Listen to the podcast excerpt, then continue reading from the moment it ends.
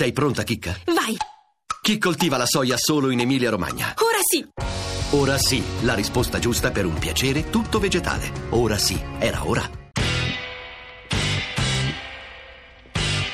Radio Anch'io, l'attualità in diretta con gli ascoltatori. Linda eh, Laura Sabatini, eh, lei è una statistica, una nota statistica, ex direttore del Dipartimento Statistiche Sociali eh, dell'Istat. Che cosa ci dicono le statistiche?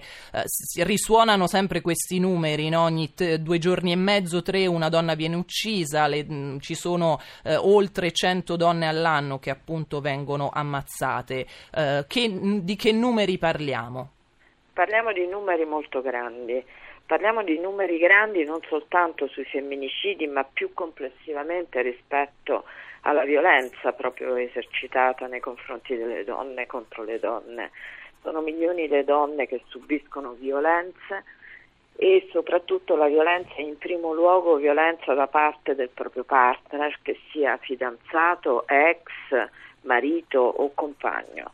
Primo elemento bisogna far sapere che c'è questa escalation e l'escalation va interrotta. Secondo elemento, non bisogna affrontare la violenza da sole, perché una delle cose eh, più complicate da interrompere, per, proprio perché è da parte di una persona che si è amata per una vita, bisogna trovare aiuto. C'è un terzo aspetto fondamentale che viene fuori dai dati e che è terribile e è questo della violenza assistita, cioè dei bambini, dei figli che sono presenti alla violenza nei confronti della propria madre, dal proprio padre. Le donne devono sapere che un bambino maschio, se assiste alla violenza del proprio padre su di lei, ha una probabilità altissima di diventare a sua volta autore di violenza da grande. Silvia eh, Cirocchi, che è direttore editoriale di Chelsea, un quotidiano online. Eh, eh, Cirocchi, secondo lei eh, il femminicidio è un fenomeno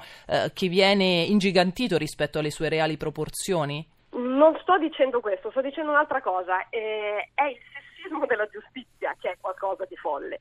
Io volevo chiedere alla senatrice Poglisi, se, se io le faccio il nome di Lucia Annibali, lei sa di chi sto parlando? Beh, tutti lo sanno, tutti sì. lo sanno. Ma non solo lei, immagino anche tutti quanti gli ascoltatori. Certo.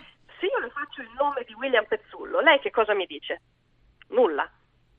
William Pezzullo, ci tengo perché poi ho conosciuto questo ragazzo, eh, che ha perso l'occhio destro, vede due decimi da quello sinistro, quindi è praticamente cieco, non ha più le orecchie, buona parte del corpo è stata dilenata dalle cicatrici, l'acido gli ha mangiato la pelle e parte dei muscoli.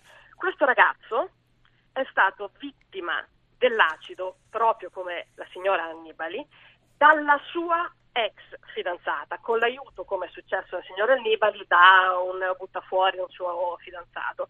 Eh, la ragazza ha acquistato l'acido sulfurico al supermercato e l'ha gettato in testa suo ex fidanzato dopo che questo buttafuori l'aveva malmenato e reso inoffensivo. La senatrice Francesca Puglisi che è qui con noi nei nostri studi di Saxa Rubra, buongiorno senatrice. Buongiorno a voi. Nessuno nega che la violenza eh, domestica può eh, riguardare entrambi i eh, partner, ma devo dire che da un punto di vista eh, quantitativo del certo. fenomeno, mentre il 90% degli omicidi compiuti nei confronti delle donne. Sono da parte di uomini che le uccidono in quanto donne e quindi in ambito di violenza domestica oppure eh, eh in, eh, sono ex partner e che, che continuano a eh, compiere atti persecutori che sfociano poi nell'omicidio, ma eh,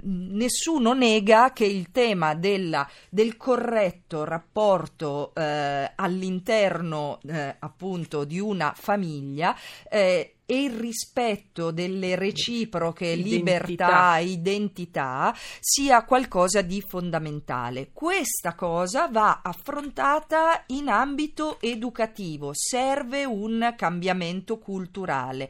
La dipendenza eccessiva che sia della donna part- eh, nei confronti dell'uomo, dell'uomo o viceversa. Radio Anch'io